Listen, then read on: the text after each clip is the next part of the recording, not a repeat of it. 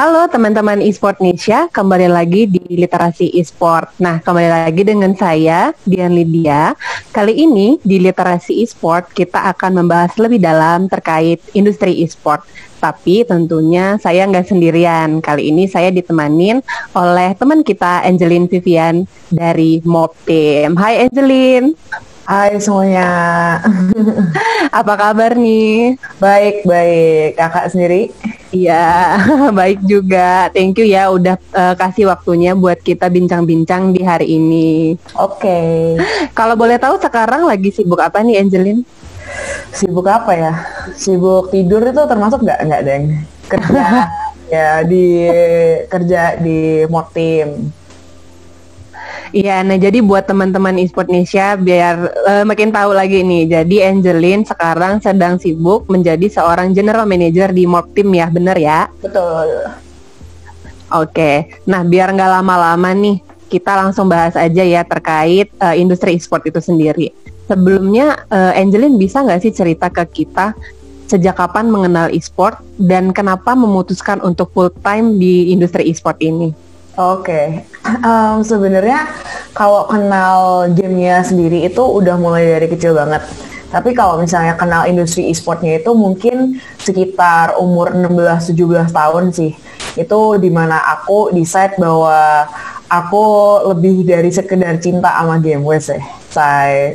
Tapi aku ngerti kalau mungkin aku nggak bisa jadi seorang gamer yang cuman kasual, yang cuman uh, bermain itu bermain game itu sebagai rekreasi ya, sebagai hiburan.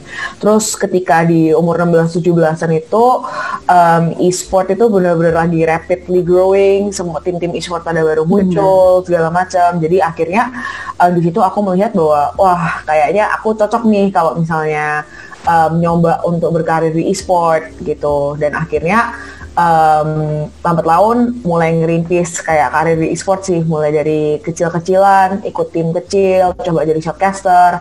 Terus habis gitu waktu beranjak kuliah aku sempat um, menjadi founder dari UKM di kampus aku. Jadi dulu aku ngampus di Universitas Ciputra. Itu sempat aku bikin dan mendirikan sebuah UKM namanya UC Esport yang masih berdiri hingga sekarang gitu. Terus sejak itu keren keren pindah ke sempat pindah ke dan sport terus sekarang saya ada di team gitu. Oke, berarti dimulai dari kuliah ya? Lumayan kuliah ya, kuliah awal-awal kuliah. Uh, awal-awal kuliah. Hmm. Oke, berarti uh, pertama kali kamu berada di uh, bagian manajemen e-sport ini dari tahun berapa sih? Um, bentar, ngitung dulu. Bingung ya ngitung ya 2000 berarti 2017-an lah berarti. Udah lama ya, berarti udah tahun ya. Ya tiga empat tahunan. Oke, berarti kan oh selama tiga tahun ini nih, apakah kamu ada kepikiran untuk berpindah ke industri lain atau semakin fokus nih di industri e-sport ini? semakin fokus sih kayak belum pernah untuk nggak tahu sih kayak belum pernah kepikiran aja untuk pindah expertise gitu. Oke, berarti bisa dibilang sebenarnya uh, industri e-sport ini cukup menjanjikan ya menjanjikan. untuk ke depannya ya. Yes. Oke, nah biasanya nih kan teman-teman e-sport itu uh, tahunya terkait oh, aku pengen nih jadi pro player nih jadi pro gamer padahal kan sebenarnya banyak tuh selain itu profesi yang bisa ditekunin di industri e-sport. Mm-hmm. Nah, dari Angelin sendiri boleh nggak sih sharing ke teman-teman e-sport Indonesia seberapa banyak sebenarnya profesi selain pro player yang bisa mereka tekunin gitu? Sebenarnya kalau mau disebutin nih bisa jadi 7 SKS kali ya kita kelasnya Indonesia. Cuman um, kalau aku ngomong sih sebenarnya there are endless opportunities. Banyak banget um, kerjaan-kerjaan yang mungkin nggak dilihat orang yang orang-orang lihat tuh biasanya kan yang di depan layar nih kayak shotcaster, player, coach gitu. Tapi sebenarnya banyak juga orang yang bermain di belakang layar yang bikin e-sports itu um, menjadi sebuah dunia entertainment maupun dunia profesional yang dinikmati banyak orang. Jadi misalnya kalau dari segi tim hmm. profesional nih paling gampang banyak banget orang-orang yang menyokong atlet-atlet untuk bisa perform dengan baik. Misalkan kita ada manajer, ada seperti aku jadi general manager, ada juga kita um, coach, kita punya juga apalagi ya analis gitu. Mungkin yang nggak selalu tampak di depan kamera. Terus untuk orang-orang juga yang bikin um, event-event offline yang bisa sampai 4.000 manusia, 6.000 manusia itu juga banyak banget orang-orang yang terjun di dunia IO misalnya event organizer. Ada orang-orang yang bisa, bisa jadi floor manager, ada orang-orang yang bisa jadi um, apalagi ya IO, BD, business development gitu-gitu. Jadi sebenarnya hmm. e-sport itu very dynamic dari sisi mana pun, dari sisi penonton, dari sisi yang bikin gamenya, dari sisi yang menikmati gamenya, dari sisi yang bermain gamenya. Dan kalau misalnya mau di list opportunitiesnya itu sebenarnya benar-benar endless gitu sih. Oke, berarti sebenarnya tidak tidak jauh berbeda dengan industri lainnya ya, tetap memiliki betul. banyak divisi yang tentunya menyokong tim yang berada di depan layar gitu ya. Ya, betul. Nah, kalau mengingat tadi banyak banget nih opportunity sebenarnya di bagian uh, di bidang industri e-sport. Dari Angelin sendiri kan berarti di bagian manajerial ya sekarang ya. Ya, benar. Di Lihat untuk berpindah atau mencoba yang lain? Sebenarnya maksudnya uh, peran-peran yang lain gitu. Sebenarnya kalau contohnya dulu, apa tuh? Jadi dulu sebelum aku jadi general manager itu sebenarnya aku anak magang di e-sport dan aku magang jadi content manager gitu. Jadi content manager itu tugasnya kurang lebih ngebantuin sosmed manager dan juga graphic designer maupun videographer untuk ngekonsep terlebih dahulu, ngematengin konsep dari konten-konten yang mau dinaikin ke sebuah social media tim e-sport gitu. Um, selain itu aku juga punya background di shotcasting um, aku shortcaster PUBG Mobile Inggris FPS sih lebih generalnya FPS uh, gitu dan aku punya background shortcasting di bahasa Indonesia maupun di bahasa Inggris gitu sih. Cool. Berarti sebenarnya udah udah banyak ini ke experience-nya ya sebelum di posisi yang sekarang ya. Enggak juga Benar. lah. Cuman bagus, ya nyoba-nyoba nyoba-nyoba. Terus nih dari dari Angelin sendiri ada nggak sih tips buat teman-teman yang uh, ingin mencoba menjadi pro player? Itu pro langkah player, apa ya? sih yang harus mereka lakukan? Uh, Oke, okay, kalau misalnya aku boleh give komen ke aku di semua media mana pun yang kalian nonton, aku selalu ngomong kalau pro player tuh harus punya dua hal. Ya, hal yang pertama adalah skill, lalu hal yang kedua adalah attitude. So, banyak orang tuh ngerasa kalau misalnya, oh, gue pokoknya harus jago dulu intinya jago. Yes, benar. Kalian harus jago as a pro player. Maksudnya, iya dong, tim profesional mana sih mau ngambil um, atlet yang cupu. Cuman maksud aku adalah biasanya orang-orang yang memiliki skill ini kayak nggak diseimbangin dengan cara mereka bertata eh, kayak nggak ada tata kerama, cara mereka ngomong, cara mereka memprestasikan diri, gitu-gitu itu juga penting. Jadi yang aku lihat sebenarnya masalah attitude ini lumayan gede sih di e-sport kayak anak-anak yang um, cuman masuk e-sport karena duitnya nggak punya passion di sini cuman sekedar terjun gitu-gitu cuman maksud aku aku butuh biasanya ketika aku ngeliat player adalah aku pingin kamu bisa uh, ngobrol sama fans yang kamu punya. Aku minta kamu bisa ngobrol di depan kamera. Aku minta kamu bisa respect sama orang lain.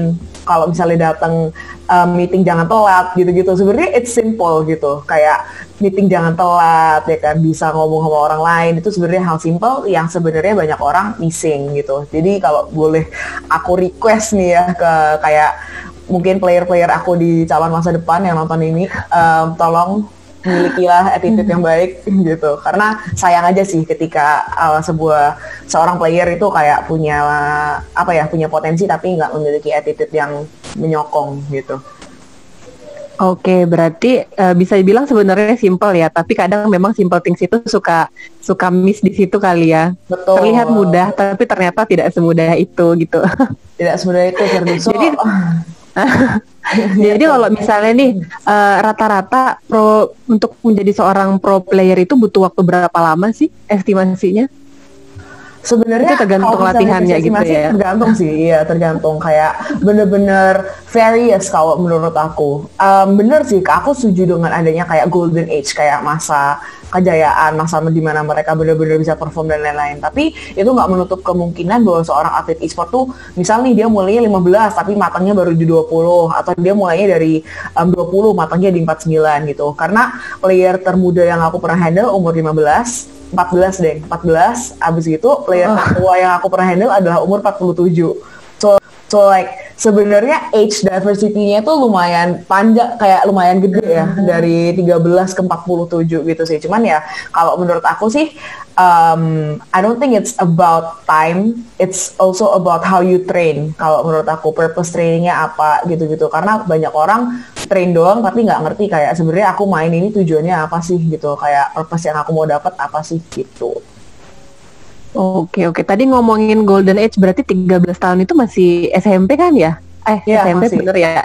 Nah, Oke, okay. berarti uh, dari Angelin sendiri pernah nggak sih ngadepin isu tuh terkait uh, pro player yang masih muda, terus disandingin dengan orang tua dan juga sekolah? Itu gimana tuh kira-kira? Pasti sering sih. Apalagi ini menurut aku adalah salah satu unwritten job description dari seorang manajer jadi nggak ditulis kan sebenarnya kayak kalian harus dealing dengan orang tua gitu nggak ada. Cuman yeah. memang kayak secara nggak langsung ketika menurut aku sendiri as a manager ketika seorang atlet belum di atas usia 18 tahun mereka kalau masuk ke tim aku they are under my care berarti gue harus bisa untuk ngobrol sama orang tuanya mereka gitu. In which karena gue guardiannya mereka yang kedua gitu kan. Dan itu sering banget kayak akhirnya harus tektokan. Kalau misalnya sampai yang nggak suportif sih belum pernah. Tapi kalau misalnya yang um, yang kaget, shock, anaknya tiba-tiba ngilang seminggu dari rumah gitu kan, itu pernah. Kayak aku harus izin, terus aku pernah harus ngizinin beberapa atlet aku untuk um, izin sekolah karena turnamen gitu-gitu. Dan itu untungnya direspon positif sih sama beberapa sekolah selama ini gitu. Oke, berarti sebenarnya banyak banget case yang terjadi yang uh, teman-teman e-sport mungkin belum tahu ya. Nah, sejauh ini menurut kamu case terberat terkait itu apa sih kalau boleh di-sharing? Case terberat ya? Biasa kalau menurut aku sih case terberat aku nge-handle player tuh dua biasanya. Yang pertama urusannya sama orang tua, yang kedua urusannya sama pasangan. Itu udah oh. aduh pusing. Jadi kalau yang sama orang tua sih emang ya mungkin nggak 100% orang tua yang um, nitipin quote unquote nitipin anaknya ke aku itu support. Tapi um, beberapa itu bener-bener kayak ada yang orang tuanya harus di-convince, harus di educate ulang gitu kalau misalnya ini tuh bukan main-main, ini kerjaan gitu-gitu. Terus kalau masalah pasangan sih biasanya kan sering tuh player kalau misalnya udah main e-sport apalagi jadi atlet pasti pacar-pacarnya nggak jauh-jauh dari player cewek atau player cowok gitu kan. Dan itu biasanya udah ribet banget tuh. Yang turnamen malam-malam nggak perform terus aku harus kayak kamu kenapa? Terus dia kayak iya cio aku lagi berantem sama pacar aku gitu. Ya sebenarnya itu bukan urusan aku gitu kan. Sebenarnya it's not my job to console dan oh iya kasihan ya kamu ya gitu. Nggak ada. Cuman ya namanya manajer kayak karena itu ngefek ke performa dia otomatis itu jadi job desk aku gitu. Dan itu yang menurut aku paling susah sih. Karena um, sebuah apa ya prestasi yang didapetin anak-anak aku tuh nggak kayak X plus Y equals to prestasi tapi it's more like X plus Y dikali Z dikali A B C dan faktor mereka untuk moodnya bagus dan bisa perform 100% tuh bener-bener susah banget untuk ngekontrol gitu. Oke berarti semuanya sangat-sangat uh, berhubungan ya tanpa yeah. tanpa ini ya. Oke oke berat cukup berat juga berarti ya pekerjaan kamu karena ber lumayan. berarti bisa menerapkan ini ya ilmu psikologinya juga di situ ya. Betul. Sebenarnya ini yang banyak orang kayak suka misconception sih kayak, "Vi lu ngapain sih S1 psikologi kok masuknya e-sport?" Hey, kalau menurut aku di mana ada manusia di situ ada psikologi.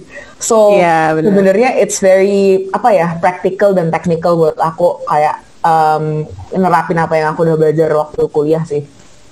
Oke, tapi semuanya uh, biasanya sesuai dengan teori atau lebih banyak pelencengnya nih ketika ngadepin anak-anak? Sebenarnya sih bukan menceng atau enggak ya, cuman kan kalau di psikologi itu teorinya ada beratus-ratus teori yang kita bisa pakai. Pinter-pinter kita nggak analisa pakai teori mana mungkin? iya, benar juga.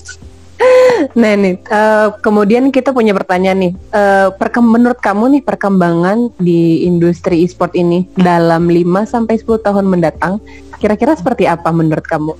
Semakin menjanjikan? Hmm. Seperti apa? Kalau menurut aku sih, this is also the answer yang biasanya aku kasih ke orang ketika mereka tanya ke aku, Vi, kenapa lu bisa ngomong kalau e-sport itu menjanjikan?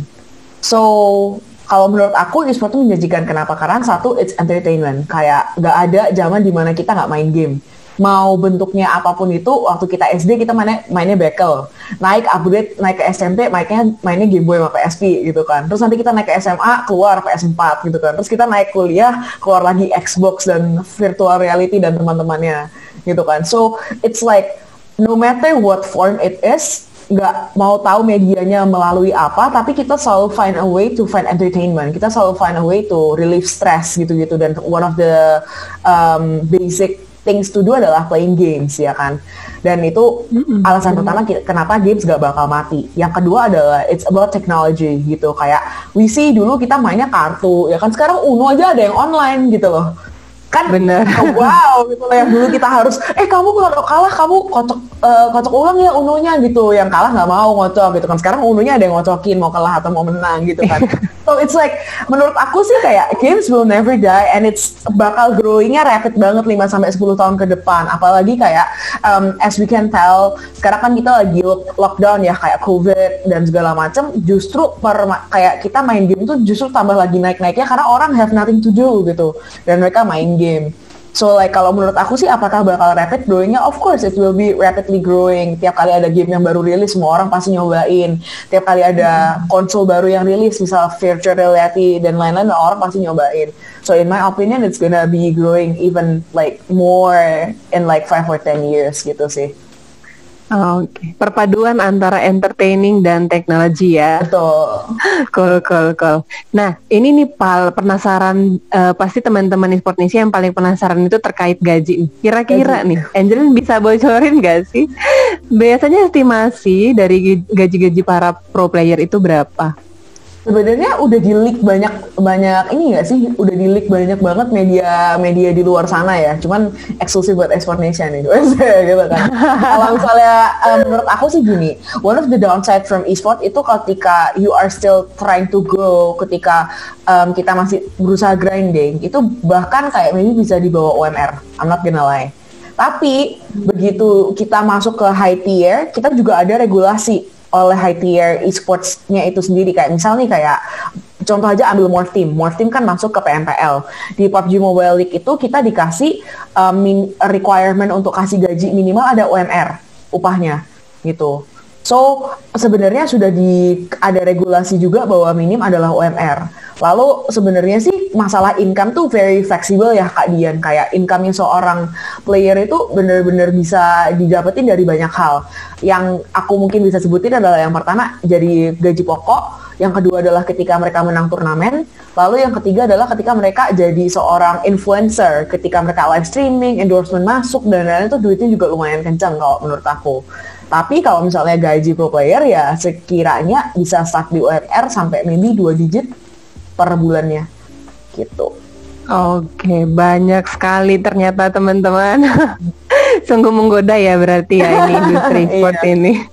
Benar-benar. Oke nih, jadi kali uh, di kali di episode kali ini kita kan membahas tentang industri e-sport nih teman-teman dan kita udah bincang-bincang banyak banget sama Angelin. Semoga perbincangan kita di kali ini membuat teman-teman semakin yakin nih buat yang ingin uh, mem mem menggunakan waktunya menjadi full timer di industri e-sport. Oke, sekian saja perbincangan kita di episode literasi e-sport kali ini. Sampai jumpa di episode selanjutnya. Dadah. Okay.